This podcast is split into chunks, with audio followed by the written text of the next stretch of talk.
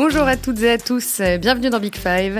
Cette semaine, on s'éloigne un petit peu de l'actu pour parler du poste le plus singulier du football, le gardien de but. Comment définir un bon gardien aujourd'hui Qu'attend-on précisément de Gianluigi Donnarumma ou d'Edouard Mendy? La première mission du gardien n'a pas changé, empêcher son équipe de prendre un but, mais cela ne suffit plus. Le gardien doit pouvoir s'insérer dans le jeu, être à l'aise balle au pied, voire participer aux offensives de son équipe. Quelles conséquences sur le jeu, sur les méthodes d'entraînement aussi? Peut-on affirmer que le poste de gardien est plus exigeant aujourd'hui Et pourra-t-on parler un jour d'un onzième joueur de champ Avec moi aujourd'hui euh, Vincent Duluc, qui n'était pas euh, venu me voir depuis longtemps. Bonjour Vincent. Bonjour. Et puis nous sommes en ligne avec euh, Julien Maumont, journaliste indépendant et spécialiste des questions tactiques. Bonjour Julien. Bonjour à tous. Voilà, vous avez le casting et le menu. Maintenant, on peut commencer. Un bon gardien est celui qui est dans le bon timing, qui a la vision, l'anticipation, qui ne plonge presque jamais, qui sait lire et couper les trajectoires et couper aussi les actions le plus haut possible. Dans l'équipe en juin dernier, Fabien Barthez donnait sa définition du bon gardien, en ajoutant que selon lui, avoir un jeu au pied performant avait toujours été nécessaire. On en reparlera. Mais donc pour définir le gardien parfait, Barthez a cité en premier lieu les, les compétences défensives d'un gardien de but. Vincent, toi, tu, suis le foot depuis euh, plusieurs années maintenant. Euh, quand on... C'est gentil, plusieurs. je, savais que j'allais prendre un mini taquet. Je ne savais pas comment le tourner. Mais Non, plusieurs, c'est gentil. J'apprécie. quand on te demande d'évaluer le, niveau d'un gardien, est-ce que tu penses avant tout à euh, ses capacités d'anticipation, à la qualité de ses prises de balles, à son explosivité? Mais en fait, avant tout, je pense au nombre de points qu'il gagne dans une saison pour moi, je, juge d'abord un, gardien globalement. Alors c'est mon travers de, journaliste, c'est-à-dire que c'est pareil quand je vais au match, je juge le match, je juge le match de manière globale. Après, on peut aller dans les, il faut aller dans les détails, c'est ça la richesse du foot. Mais globalement, pour moi, un bon gardien, c'est celui qui gagne entre 8 et 12 points sur une année de championnat. Voilà. Mais c'est-à-dire gagner entre 8 et 12 points C'est la différence. Alors aujourd'hui, on peut faire entrer les, expected goals, qui arrivent aussi pour le, qui sont des, donc des, des, notions qui arrivent également pour les, pour les gardiens aujourd'hui. Mais global, ça peut être un peu ça peut être un peu subjectif, mais globalement, c'est la différence entre les, entre les résultats qui, qui auraient été normaux et les matchs. En fait, c'est la différence entre les points qu'il a perdus par ses erreurs et les points qu'il a gagnés par ses exploits, pour, pour résumer. Et donc, ça peut faire une différence entre une victoire et un match nul, entre une défaite et une victoire parfois. Et, et c'est vraiment, voilà, c'est cette première vision globale. Après, évidemment, il y a beaucoup d'autres notions qui rentrent dans le détail. Il y a son jeu au pied, il y a la sûreté de son jeu au pied qui est nouveau. Enfin, c'est depuis l'interdiction de la passe en retrait euh, au tout début des années 90 ou à la fin des années 80. En 1992. 92, c'était Oui. D'accord. Je me souviens parce que alors j'avais fait parenthèse, hein, j'avais été gardien dans l'équipe de la presse à l'Euro 92, milieu de terrain Girest Tigana Larquet, Arsène Wenger libéraux. Et au bout de cinq minutes, ça faisait deux trois ans que j'avais pas joué, et au bout de cinq minutes, Arsène Wenger me fait une passe en retrait, je la ramasse à la main. Qu'est-ce que j'avais pris? Donc voilà, je, me doutais que c'était à peu près à cette époque. Mais donc on regarde ça, les passes, euh, oui, la sûreté au pied, le commandement de la défense. Mais après il y a des notions qui ont évolué. Moi quand j'ai commencé, c'était la prise de balle, elle compte plus, quasiment plus. Bah, c'est ce qu'on va voir. C'était d'aller très loin dans sa surface, et aujourd'hui on demande plutôt au gardien de pas aller loin. Enfin voilà, il y, a des tas de domaines dans lesquels on va rentrer. Mais donc, le premier truc, c'est qu'est-ce qu'on lui doit globalement? Qu'est-ce que son équipe lui doit? Et, Julien, si on pense seulement aux, qualités euh, défensives, euh, qui sont les références en ce moment? Est-ce que c'est forcément euh, Donnarumma, Mendy, Neuer? Ou est-ce que d'autres gardiens peut-être moins reconnus se détachent dans des secteurs bien spécifiques? On peut penser à David De Gea, par exemple, à Manchester United. C'est un, gardien qui est excellent sur sa ligne. Et d'ailleurs, en, rebondissant sur ce que disait Vincent sur l'expected goals, De Gea a encaissé 10 buts de, 10 buts de moins que ce qu'il aurait dû selon les statistiques en moyenne cette saison. Donc ça représente bien cette idée-là aussi, des points qu'il peut faire gagner à son équipe, ou en tout cas des buts qui l'empêchent son équipe d'encaisser. Et De Gea, c'est un peu ce symbole-là de, gardien, en effet, extrêmement bon sur sa ligne, euh, qui sort peut-être pas beaucoup de, dans sa surface, dans les airs, etc., qui a pas un super jeu au pied. Donc c'est presque un, peu un représentant de l'ancienne génération de, de gardiens. Et en effet, ça le met un petit peu en balance euh, avec la nouvelle génération, les Ederson, les Allison, les Neuer, etc., qui savent faire beaucoup plus de choses que lui avec ballon, qui apportent beaucoup plus à leur équipe. Mais il y a quand même quelques gardiens encore qui, euh, qui réussissent à persister dans les grands clubs uniquement sur des talents défensifs. On pense à Courtois, même s'il a aussi beaucoup progressé sur euh, le jeu au pied. C'est difficile aujourd'hui finalement de citer des gardiens qui ne sont bons que sur leurs caractéristiques défensives, parce qu'on va en parler, mais maintenant euh, c'est pas 50-50, mais on demande vraiment beaucoup, surtout dans les équipes qui dominent ou qui veulent construire de derrière, à leurs gardiens d'avoir une bonne relance. Mais ça reste quand même prépondérant prépondérant chez les recruteurs, ces qualités défensives tout simplement, enfin le, travail de base d'un gardien. Ah mais bien sûr, ce, qui, compte, c'est quand on voit par exemple ce que Edouard Mendy a amené à Chelsea, ça c'est concret. Chelsea avait pris le gardien le plus cher du monde, enfin, du moins c'est à cause d'eux qu'il était le plus cher du monde, qui est pas Arizabalaga, et c'est Edouard Mendy qui a, transformé, en même temps que Tourelle, mais c'est Edouard Mendy qui a transformé Chelsea. Il a transformé par des qualités Bon, il a, il, a, il a plein de qualités, c'est un gardien moderne, mais surtout, surtout parce que bah, parce que c'est un gardien qui fait des arrêts. Voilà, oui, c'est bon sur sa ligne. Exactement, c'est un gardien qui fait des arrêts, qui a de la présence, et, c'est ça qu'on demande. il y, a ça aussi. En fait, on n'a pas parlé de la présence. Et la présence, c'est pas que rationnel. C'est pas euh, combien de fois on sort, c'est pas euh, si on ferme bien son angle. C'est c'est la manière dont on, on, annonce aux attaquants, consciemment ou inconsciemment, qu'ils vont passer une journée difficile et que le, que le but va être tout petit pour eux aujourd'hui. Mm. Et ça, c'est quelque chose qui existe, je trouve, dans les matchs, dans le rapport de force comme ça entre les attaquants et les gardiens. Et Julien, en ce qui concerne les entraînements des gardiens, euh, est-ce qu'il y a eu des évolutions récemment pour travailler euh, cet aspect euh, défensif précisément? Alors, sur la méthode d'entraînement, c'est lié avec l'évolution des techniques qu'on peut demander. Par exemple, par le passé, on voyait souvent des gardiens, quand ils se retrouvaient en face à face, sortir pour fermer l'angle finalement. Mais de plus en plus, on demande aux gardiens d'être intelligents dans cette approche-là, de ne pas sortir pour rien. Et de laisser idéalement euh, leurs défenseurs, en tout cas de gagner du temps pour laisser le temps à leurs défenseurs de revenir. Et donc, on va voir plus des gardiens qui vont être euh, euh, plus sobres dans leur, dans leur gestion de ces situations de crise, pour essayer de maximiser un petit peu la situation, essayer de, maximiser, de minimiser les angles de, frappe pour les attaquants. C'est-à-dire que s'ils vont trop se jeter forcément dans les pieds de l'attaquant adverse, ça peut ouvrir d'autres solutions à un attaquant, alors que si euh, reste un petit peu excentré par rapport au but, ça peut compliquer sa, frappe. Et donc finalement, on est sur des, sur des critères maintenant d'efficacité pure et dure, avec euh, des statistiques derrière tout ça pour euh, essayer d'appuyer. Et on voit apparaître des nouvelles techniques comme celles qui sont empruntées à d'autres sports, hein, du, handball ou du hockey sur glace par exemple. C'est le cas du genou, enfin la technique en croix de Neuer par exemple, qui sur les face à face, avec l'idée de prendre le plus de place possible, et pas hyper spectaculaire, mais au moins elle, est efficace finalement, et c'est ça inspire beaucoup de gardiens. Donc il y a eu cette évolution quand même technique euh, à ce niveau-là. Tu peux juste définir euh, rapidement ce, que c'est la, la technique en croix de Neuer La technique en croix déjà, il est Ouais, alors il, est, il écarte les bras déjà pour prendre le plus de place possible, ou alors les bras le long du corps euh, en diagonale, on va dire, si, euh, en fonction de l'angle. Les mains vers le bas plus souvent pour couvrir un petit peu les, côtés des flancs. Il y a souvent un genou à terre aussi avec la jambe derrière qui ferme pour éviter de se prendre un petit pont. Et donc l'idée c'est vraiment de, rester alors de fermer les, frappes possibles au sol, mais de se faire le plus grand et le plus large, le plus ample possible face à l'attaquant pour finalement euh, empêcher la place pour le, ballon qui passe. C'est le cas notamment dans les angles fermés. Il y a eu un arrêt comme ça de Neuer en finale de Champions League face au, PSG qui a été marquant de, de, cette technique justement, qui était très mise en valeur à ce moment-là. Alors Manuel Neuer, il fait 1m93 il est très grand. Euh, et certains observateurs euh, pensent qu'il faut forcément euh, être très grand pour évoluer au plus haut niveau en tant que gardien.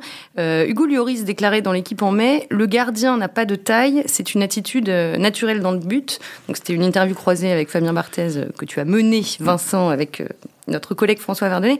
Qu'est-ce que tu penses de cette déclaration de Lloris Un gardien n'a pas besoin d'être immense pour jouer au haut niveau? Mais disons que ça, bon, je vais pas dire que ça l'arrange parce qu'il fait quand même 89, hein, c'est pas rien, ou 87, non 87. 88. Oui. Selon Bon d'accord, ok.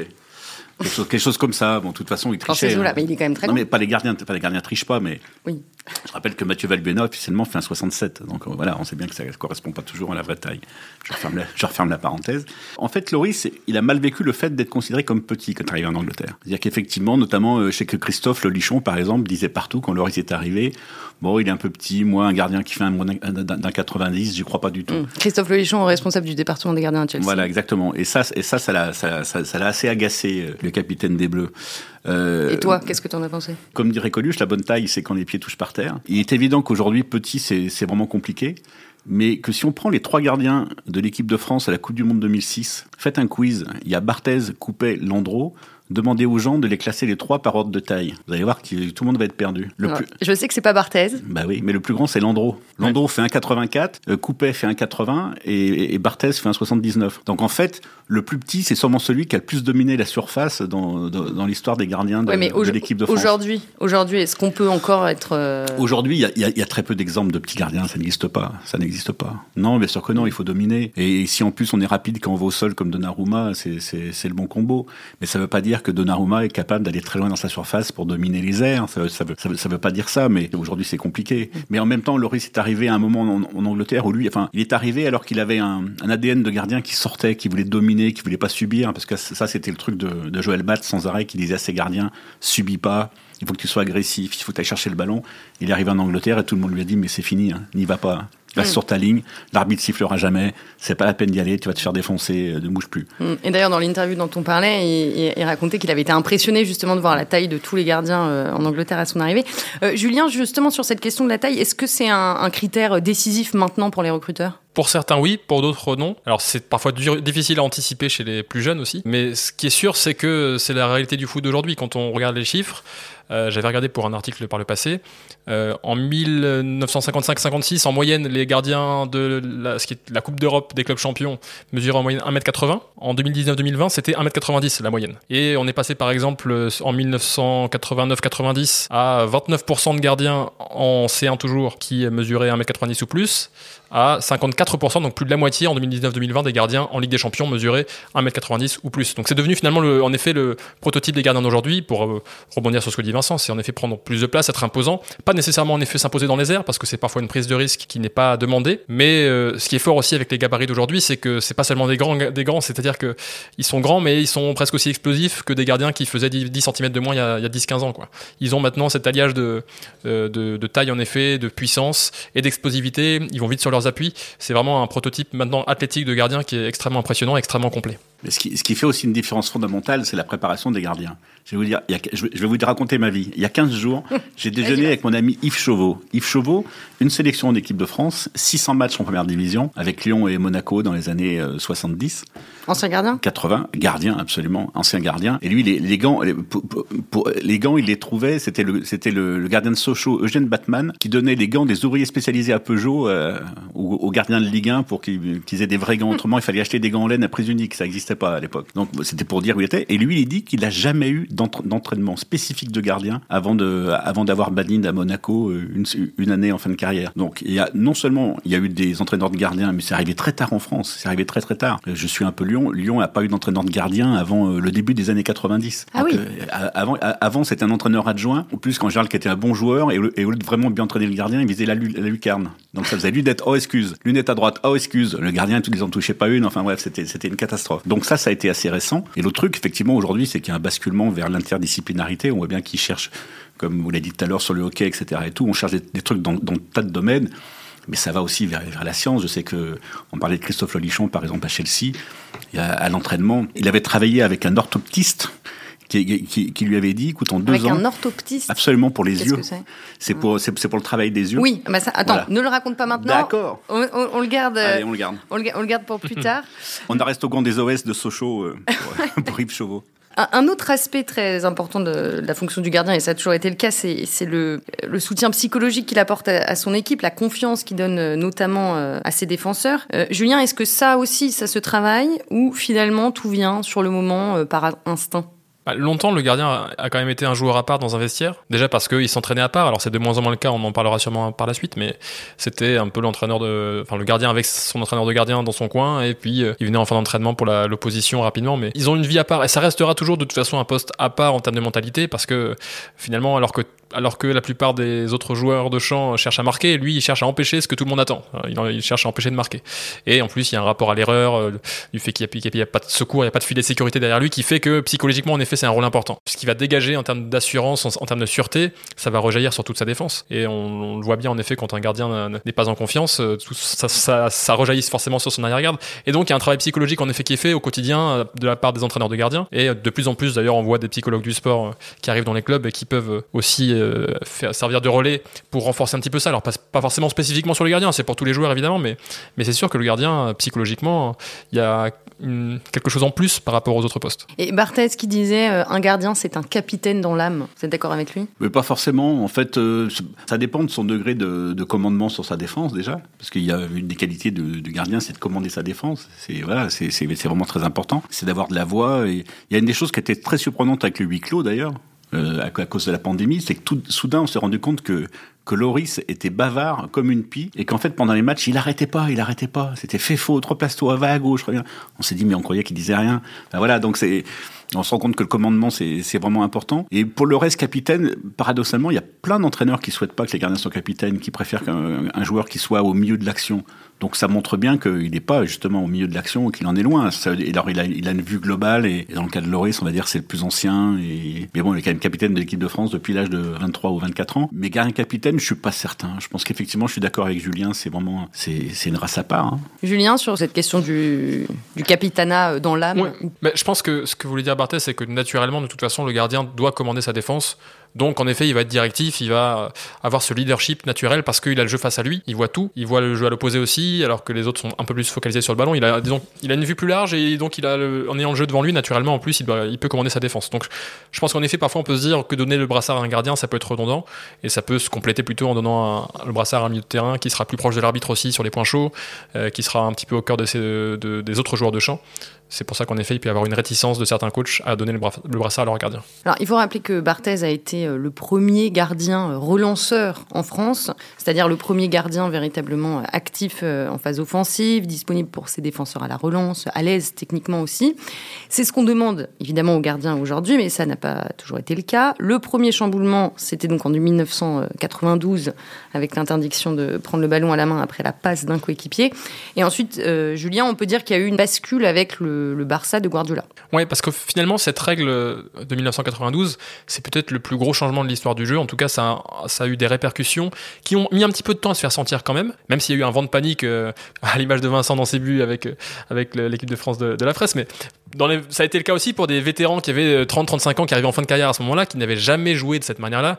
C'est pas, pas de bonheur, je crois, l'Irlandais qui racontait que pour lui, ça avait été un désastre. Ça avait ruiné la fin de sa fin de carrière parce que forcément, il n'était pas adapté à ce qu'on lui demandait maintenant. Néanmoins, il a fallu 10-15 euh, ans pour que techniquement il y ait ce rattrapage des gardiens par rapport à ce qu'on leur demandait maintenant, et des défenseurs aussi, parce qu'ils ne pouvaient plus avoir cette sécurité de donner entrée pour leurs gardiens s'ils étaient mis sous pression. Mais ensuite, il a fallu que des coachs s'approprient cette nouvelle donne pour en effet faire franchir un, cap supplémentaire pour intégrer de la tactique là-dedans. Et Guardiola est le meilleur exemple, évidemment. Alors il y a eu quelques exemples par le passé, euh, de Van der Sar avec l'Ajax par exemple, de Van Gaal au milieu des années 90, mais c'était pas poussé à ce point-là non plus. Il n'y avait pas encore non plus de pressing comme il y a pu en avoir par la suite.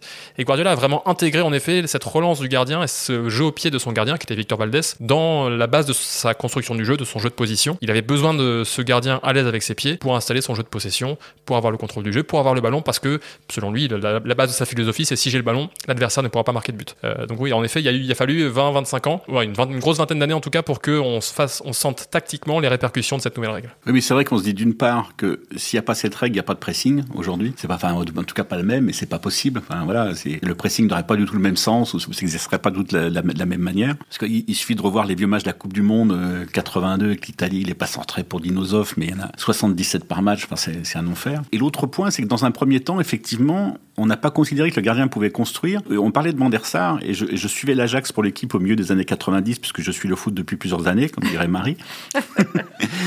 et un entraînement à l'Ajax, au, vieux stade de mer au milieu des années 90, j'ai vu Van der Sar pendant une heure faire pied droit, pied gauche, pied droit, pied gauche. Et c'était juste pour pouvoir, en fait, quand sur les passes en retrait, pouvoir dégager sans erreur. Mais c'était, l'idée n'était pas encore de construire, l'idée était de pas faire de faute. Et ça a basculé au fil du temps. Et Neuer est ensuite devenu euh, la référence mondiale à son poste, euh, sans doute aussi parce que euh, Guardiola est passé par le Bayern entre 2013 et 2016. Non, il avait commencé avant, honnêtement. Honnêtement, il avait commencé avant. Sûrement que Guardiola a, exagéré ça, mais je me souviens avoir fait un papier avec Neuer et avec l'aide d'Éric Champel, qui était à l'époque chez nous et qui était plus germanophile que moi. Et on avait observé Neuer, Neuer pendant plusieurs matchs avec tous ses codes. C'est-à-dire que quand quand, quand, avec ses défenseurs, il écartait les deux mains, ça voulait dire qu'il pouvait relancer soit à droite, soit à gauche. Quand c'était la main droite, il fallait passer par la droite ou la main gauche. Enfin, voilà. Dès, son arrivée au Bayern Non, mais pas, pas, tout de suite. En arrivant de Schalke, peut-être pas tout de suite, mais après, après oui. Mais c'est quelqu'un, effectivement, qui s'est qui, qui s'est très vite, qui s'est très vite euh, placé très haut et qui a changé. Et quand on voit, quand on voit actuellement Paolo Lopez avec, euh, avec son Paoli, c'est assez, assez fascinant, quoi. Quelqu'un qui se tient comme ça à 45 mètres, 5 mètres derrière la ligne médiane entre ces deux centraux. On voit que c'est lui, oui, c'est un fils de Neuer, c'est évident. Julien? Ouais, cette notion de Paul Lopez est extrêmement intéressante. Et c'est pas nouveau justement, c'est l'idée de base euh, est né en Allemagne en fait. C'est Christian Titz qui a été entraîneur d'Hambourg en Bundesliga pendant un temps, la saison où ils se sont relégués, il est arrivé en fin de saison et qui maintenant est à Magdebourg en troisième division allemande, qui a le premier en tout cas, c'est le premier que j'ai trouvé, qui a mis, en, mis cette, cette, idée en avant de en effet utiliser le gardien comme un véritable onzième joueur en phase offensive pour créer cette supériorité numérique. Pour lier avec Neuer, c'est voilà, c'est ça représente un, peu l'école allemande du jeu finalement. Et le gardien est inclus maintenant dans cette philosophie allemande du jeu qui euh, est portée vers l'avant et qui euh, fait de, des, joueurs polyvalents. Et en effet, maintenant le gardien est inclus en phase, en phase offensive. Et donc, on a ce gardien depuis, c'était en 2017, je crois, euh, qu'il a commencé à faire ça, qui euh, offensivement apporte à son équipe en étant aussi haut que possible en fonction de la hauteur de pressing adverse. Et donc nécessairement, euh, si, l'adversaire ne presse pas, eh bien, il peut s'avancer jusqu'au rang central. Euh, Titz le faisait avec Julian Pollersbeck, la doublure, de, la doublure lyonnaise, quand elle était à Hambourg. il le faisait voilà, très haut aussi jusque dans le rang central. Il le fait maintenant à Magdebourg. Et donc en effet, ça donne des idées maintenant à Sampaoli et ça, ça commence à se répandre un peu plus. Il y a des gardiens qui le font eux naturellement par leur individualité. Ou Nana par exemple à l'Ajax a ce côté très joueur aussi. Mais quand c'est intégré dans une structure comme ça de relance, c'est encore plus intéressant parce que c'est le pas tactique supplémentaire. Et sur sur ce, cet aspect-là, la, la, référence aujourd'hui, c'est. Enfin, il y, en a, plusieurs, mais il y a, bon, il y a eu Neuer évidemment, il y a Ederson aussi peut-être à Manchester City. Ah ben, c'est Ederson qui prend le plus de risques en Europe actuellement, je pense. C'est-à-dire que je trouve que Paul Lopez joue très haut, mais il prend pas les risques que prend Ederson. Ederson, lui, prend des risques sous pression. C'est la différence. Je trouve que euh, Paul Lopez prend pas des risques sous pression. Il prend des risques de, de, de situation de relance. Effectivement, il faut pas que les premières relances soient, soient contrées mmh. parce qu'il peut oui, se faire lever. Il s'avance beaucoup. D'ailleurs, on a vu, on a vu euh, mardi soir Ariane Cherki tenter de le lever de 60 mètres et, en est pas si loin. Mais, mais pendant Lyon-Marseille. Voilà, pendant Lyon-Marseille. Mais c'est vraiment c'est un des rares exemples. Alors qu'Ederson, il prend des risques de construction des fois en sortant de son but, en sortant de l'axe de son but et en venant jouer à une touche avec ses défenseurs, à 3 contre 2, etc. Lui, il prend vraiment des risques. Mais d'ailleurs, parfois le risque euh, provoque un but ou une action, mm. etc. Mais ce que, ce que Guardiola assume complètement. Et Julien, euh, Gianluigi Donnarumma, qui a euh, reçu le, le trophée Yashin là en, en 2021, euh, lui n'était pas forcément le meilleur sur le jeu au pied, mais il a beaucoup euh, progressé récemment. Oui, il y a qu'à voir les matchs qu'il a fait avec le PSG en Ligue des Champions. J'ai me souvenir du match à Leipzig notamment, où il est excellent sous pression pour euh, trouver des passes qui cassent les lignes. Et forcément, ça change tout. Parce que dès qu'on a un gardien qui est à l'aise, même s'il vient se faire presser jusque dans sa surface, qui trouve les bonnes solutions pour casser le pressing, qui fait euh, projeter le jeu de son équipe vers l'avant naturellement, euh, forcément, ça crée des situations offensives intéressantes. Et tout par-delà, parce que s'il envoie des longs ballons, forcément, en plus, avec les attaquants du PSG qui sont pas, la plupart, à l'aise dans les airs, ça, donne du contrôle à l'adversaire. D'ailleurs, on l'a vu sur le même euh, Lyon-Marseille, quand Lyon a un petit peu changé son pressing et a mis un peu plus en difficulté la relance marseillaise, Lyon a repris le contrôle du match. Et donc, c'est pour ça que le gardien peut changer, peut tout changer sur la physionomie d'un match en fonction de son talent balle au pied maintenant. Et c'est pour ça que ça prend autant d'importance dans l'analyse qu'on peut avoir d'un gardien, même si beaucoup vont dire oui, euh, il faut qu'il euh, enfin, sa, tâche première reste d'empêcher les ballons d'entrer dans son but.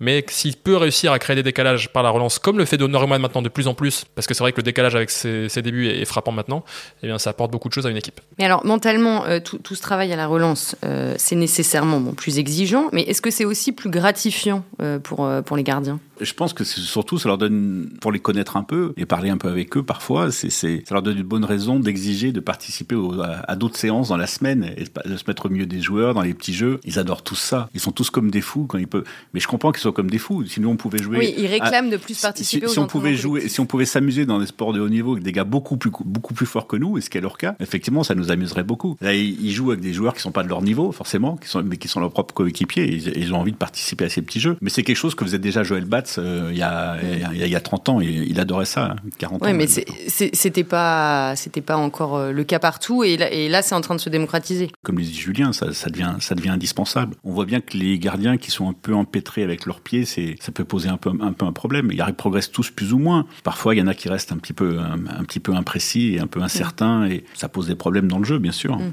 Et du coup, Julien, euh, est-ce que euh, on peut dire que l'entraîneur des gardiens est devenu un entraîneur à part entière euh, qui prend part vraiment à toutes les réflexions euh, tactiques? En tout cas, c'est ce qui est mis en avant dans les nouveaux diplômes de gardiens maintenant, dans les formations, à la FFF, à l'UFA également. Ils veulent insister là-dessus. L'entraîneur des gardiens est un entraîneur adjoint à part entière. Donc, il doit être intégré à la réflexion tactique globale dans le, modèle de jeu, dans le projet de jeu de, l'équipe. Parce que forcément, ce projet de jeu va avoir un impact sur ce qu'il va travailler avec son gardien. Si un entraîneur veut construire de derrière, l'entraîneur des gardiens va adapter forcément ses entraînements pour intégrer du jeu avec ballon, pour intégrer de la lecture du jeu, de l'intelligence tactique, pour intégrer aussi parfois de la couverture de profondeur si son équipe défend haut. Donc nécessairement, il n'y a plus cette séparation entre le gardien le reste de l'équipe. Et c'est pour ça aussi qu'en effet, ils sont de plus en plus intégrés au petit jeu. Alors, ça permet de développer aussi leur sens du jeu naturellement, surtout si on veut les faire construire. C'est toujours pareil. C'est à l'Atlético, je pense pas que Diego Simeone fasse travailler ses gardiens dans les petits jeux pour leur faire améliorer leur jeu au pied. Au Black, c'est pas sa qualité. Mais dans d'autres équipes, en effet, c'est le cas. Et il y a de, en plus de moins en moins de réticence de la part des entraîneurs principaux de le faire alors que certains craignent parfois que ça fasse baisser justement le niveau technique de l'exercice. De plus en plus, voilà cet intérêt évidemment à, intégrer leurs leur gardiens dans les jeux collectifs parce que c'est en lien avec leur modèle de jeu. Donc en effet, il y a cette mutation aussi du rôle de l'entraîneur des gardiens en lien avec l'évolution du rôle du gardien. Et est-ce qu'un gardien doit nécessairement être bon des deux pieds? Maintenant. Mais c'est mieux, c'est mieux. c'est mieux, mais est-ce que c'est euh, décisif Même c'est dur, on s'amuse souvent, notamment dans les débuts de saison, à se rendre compte que dans une équipe, les nouveaux joueurs, ils oublient que leur gardien est droitier ou gaucher sur les passes en retrait. Et on se dit, ah bah lui, il a, il a encore pas compris, par exemple. Voilà. Non mais par exemple, je sais que mon équipe de France, forcément, je pense que tout le monde a dû comprendre depuis le temps que Loris était gaucher. Et moi, je suis pas mal Lyon, et Lyon, il y a, les, nouveaux joueurs, ils pensent que Lopez est droitier des fois. Donc sous pression, des fois, ça peut, ça peut vite poser des problèmes. Mais non. Alors je sais pas si les droitiers sont meilleurs du pied gauche que les gauchers du pied droit, comme le disent la légende, mais effectivement, c'est pas la même chose. Et il y a des vraies consignes dans, dans ces choses-là pour que les ballons arrivent sur le bon pied du gardien, malgré tout. Julien, euh, par exemple, est-ce qu'on entraîne les, les, jeunes à être euh, bons des deux pieds? Pour être allé voir justement des académies de, jeunes gardiens et, également passer une journée au centre de formation de la JOCR pour voir un petit peu comment ça travaillait avec les jeunes gardiens, c'est vraiment un point sur lequel les formateurs insistent beaucoup, d'être capable de relancer des deux pieds. Alors il y aura toujours, alors c'est plus nécessairement un, un, pied fort, mais ça peut être un premier pied, un deuxième pied. Disons que en fait ils essaient d'estomper aussi la différence parce que forcément, face à un pressing par exemple, il faut être capable d'orienter le jeu d'un côté et de l'autre indifféremment. Et si sur son contrôle, on va toujours s'orienter vers son pied droit parce que c'est le seul pied qu'on maîtrise, nécessairement l'adversaire va le savoir, va peut-être le couper ou va anticiper, bref, ça peut poser des problèmes et ça peut mettre le gardien en difficulté. Donc euh, les formateurs aujourd'hui sont dans cette optique de mettre le gardien dans des meilleures conditions possibles pour répondre à tout ce qui va se présenter à lui sur le terrain et il faut qu'il soit capable de contrôler du pied gauche et de relancer du pied gauche, court, mi-long, long, tendu, enroulé, plat du pied, voilà toutes les surfaces de, pied. Donc il y a tout ce travail technique maintenant qui s'est ajouté à la formation de base du gardien de but sur les aspects défensifs qu'on a évoqués. Et donc c'est pour ça aussi que le, poste devient extrêmement exigeant pour les jeunes gardiens qui doivent maîtriser beaucoup plus de choses qu'il y a 30 ans. Mais alors justement, est-ce que vous pensez que c'est un poste euh, plus complet, plus exigeant euh, aujourd'hui? Mais oui, ça l'est effectivement devenu. Quand on dit que le foot aujourd'hui, euh, ça repose beaucoup sur le pressing, ça veut dire que le gardien, mais il est comme les joueurs de champ, il a moins d'espace et moins de temps qu'avant, souvent sur relancer. pour relancer, il doit avoir vu avant lui aussi, alors qu'avant il avait tout son temps. Donc effectivement, c'est quelqu'un. le foot va plus vite et le gardien doit réagir plus vite aussi et avec des armes qui, qui, doivent, qui, doivent, qui doivent évoluer de manière euh, rapide également. Et puis si on regarde un peu l'évolution de l'histoire du foot, c'est sûrement le poste qui a le plus évolué. Quand on regarde des matchs d'il y a 50 ans par exemple, alors évidemment les gestuelles globales sont complètement différentes de celles qu'on voit aujourd'hui, mais celles des gardiens particulièrement sont, sont, extrêmement curieuses et sont limite amusantes quand on voit la manière de relancer, quand on voit aussi les contraintes de l'époque où il devait faire rebondir le ballon pour se déplacer dans la surface. Bref, il y a plein de choses qui ont changé évidemment, mais c'est un, un, poste qui a vraiment vécu d'énormes mutations et qui s'est enrichi vraiment au fil des années. Il y a eu cette réintégration maintenant dans le collectif qui ajoute de nouveaux enjeux qu'on a évoqués tout au long de cette discussion, qui font en effet que maintenant le, le, rôle de gardien est extrêmement exigeant, extrêmement important. Il est toujours aussi important, comme le disait Vincent en début d'émission, pour faire gagner des points à son équipe, en tout cas éviter d'en perdre, mais aussi maintenant c'est dans le jeu, il a un impact, un impact potentiellement décisif. On le voit avec Ederson, par exemple, à City, qui crée beaucoup de choses. Et ce qui est important aussi, c'est que dans l'évolution du poste de gardien, il y a aussi l'évolution des ballons, en fait, dans les générations. C'est-à-dire que si les gardiens modernes, ils sont passés d'une stratégie ancienne de captation à une stratégie d'opposition, pour résumer, c'est aussi à cause des ballons. C'est-à-dire qu'avant, les ballons avaient des trajectoires un peu plus normales. Mm. Ils avaient un cuir qui était un peu plus facile à, contrôler. Les trajectoires étaient moins folles. Et effectivement, les bons gardiens, c'était ceux qui gardaient les ballons, qui les bloquaient. Aujourd'hui, quasiment plus personne ne les bloque, à part euh, s'ils arrivent dans la niche ou qu'ils arrivent à contrôler en deux temps au sol. Mais aujourd'hui, les ballons, ils sont détournés. Et l'un des enjeux, c'est de les détourner dans des zones où c'est pas dangereux. Alors qu'avant, un gardien qui les gardait pas, on disait, mais c'est pas possible. De la même manière, il y a 25 ans, on, on disait encore, oh, le gardien qui va chercher le ballon main opposée, mais c'est vraiment pour la photo. Mais aujourd'hui, main opposée, au contraire, ça fait vraiment, ça fait partie de la base. C'est parce que c'est beaucoup plus, on est beaucoup plus vite avec la main opposée mm. qu'avec la main naturelle. Enfin voilà, il y, y a, beaucoup de choses comme ça qui ont évolué au fil du temps, et notamment à cause du ballon. Pour conclure, est-ce que, est-ce que ce serait aller trop loin euh, que d'imaginer à l'avenir un gardien euh, polyvalent euh, capable d'évoluer dans le jeu, Julien? On le voit déjà en partie hein, avec Paul Lopez et Dominique Reimann à Magdebourg, comme je l'évoquais tout à l'heure sur Christian Titz. C'est sûr que, comme le disait Vincent, ils prennent pas non plus des risques énormes. Et quand on parle euh, aux entraîneurs, de gardiens, ils fixent toujours une limite. Évidemment, c'est un calcul bénéfice-risque. Qu'est-ce que va apporter la position avancée du gardien sur la phase de construction et qu'est-ce qu'elle peut coûter. S'il fait juste distribuer le, jeu d'un côté à l'autre pour faciliter en effet la fluidité du jeu et faire le lien entre ses centraux, en effet, il n'y a pas beaucoup de risques. Ça peut apporter des choses à la, construction parce que ça mobilise pas un milieu de terrain qui ne doit pas décrocher. En revanche, si on vient lui demander d'essayer de casser des lignes par la passe ou de faire le Pascal Olmeta ou René Higuita, d'avancer balle au pied et prendre l'espace devant lui et, et essayer de dribbler peut-être, Là, c'est une limite quand même que beaucoup d'entraîneurs de gardiens n'imaginent pas qu'on puisse franchir. Est-ce qu'on verra un jour un gardien de but dans le foot à 11 avoir un rôle de goal volant comme au futsal? Pratiquement personne n'est convaincu de, cette idée-là. Avant de terminer, quand même un mot sur, euh, sur l'équipe de France. Vincent, euh, toi qui, connais bien l'équipe de France. Euh, depuis plusieurs années. Depuis plusieurs années. non, mais tout simplement, en fait, qui après Hugo Lloris Est-ce qu'on a, est-ce qu'on a un réservoir de, de, gardiens Alors, je suis pas sûr qu'on ait un réservoir, mais on a quelqu'un quand même. Oui, alors il y, a Mike Maignan. Mais bien sûr, c'est voilà, c'est la succession, elle est identifiable et identifiée depuis un moment maintenant. Alors évidemment, il y a toujours une petite réserve parce qu'on pense que c'est lui, mais il va falloir le montrer. On sait par exemple que c'est un cap pas facile à passer, que quelqu'un comme mm. Steve Mandanda en début de carrière, ben, il n'était pas prêt, il n'a pas pu. Mm. Il a été titulaire 9 ou 10 matchs de suite et je crois que sur ces 10 matchs, il avait dû prendre 21 buts sur 23 tirs cadrés. Je crois que c'était une statistique comme ça, c'était une horreur. Il, il s'en est jamais vraiment remis. Du coup, il, n'est jamais redevenu numéro 1. Donc il faut arriver au bon moment. Là, je pense quand même que pour Ménian, ça sera le bon moment. On va savoir quand. Je pense pas qu'Hugo Loris ait envie d'arrêter tout de suite, mais il peut lui prendre la place avant que Hugo Loris ait envie d'arrêter. Pour l'instant, l'impact de Loris sur les phases finales, il reste quand même positif. Oui, indéniable. Je veux dire, sur la Coupe du Monde en 2018, il est, il est très important. Sur l'Euro 2016, il est encore très important. Donc voilà, il faut, il faut voir comment se passe la Coupe du Monde. Mais c'est évident que ça sera Ménian. Derrière, euh, pour l'instant. Derrière, il n'y a pas grand monde. Derrière, je suis un peu plus circonspect. Je veux dire, le, le nombre de jeunes bons gardiens à qui on disait on prédisait un grand avenir et puis qui n'ont pas progressé, c'est je trouve c'est assez dramatique. Julien, est-ce qu'il y a un petit euh, peut-être un petit manque euh, dans la formation française des gardiens ou c'est juste là une question de génération? C'est difficile à expliquer. il faudrait mener l'enquête un peu plus précisément sur ce, sujet-là précisément justement, parce que quand on interroge euh, euh, les responsables de la formation des gardiens ou de la formation des entraîneurs de gardiens aussi à la fédération, il y a une réflexion quand même qui est menée sur le jeu. Même dans les centres de formation, il y a des vraies réflexions.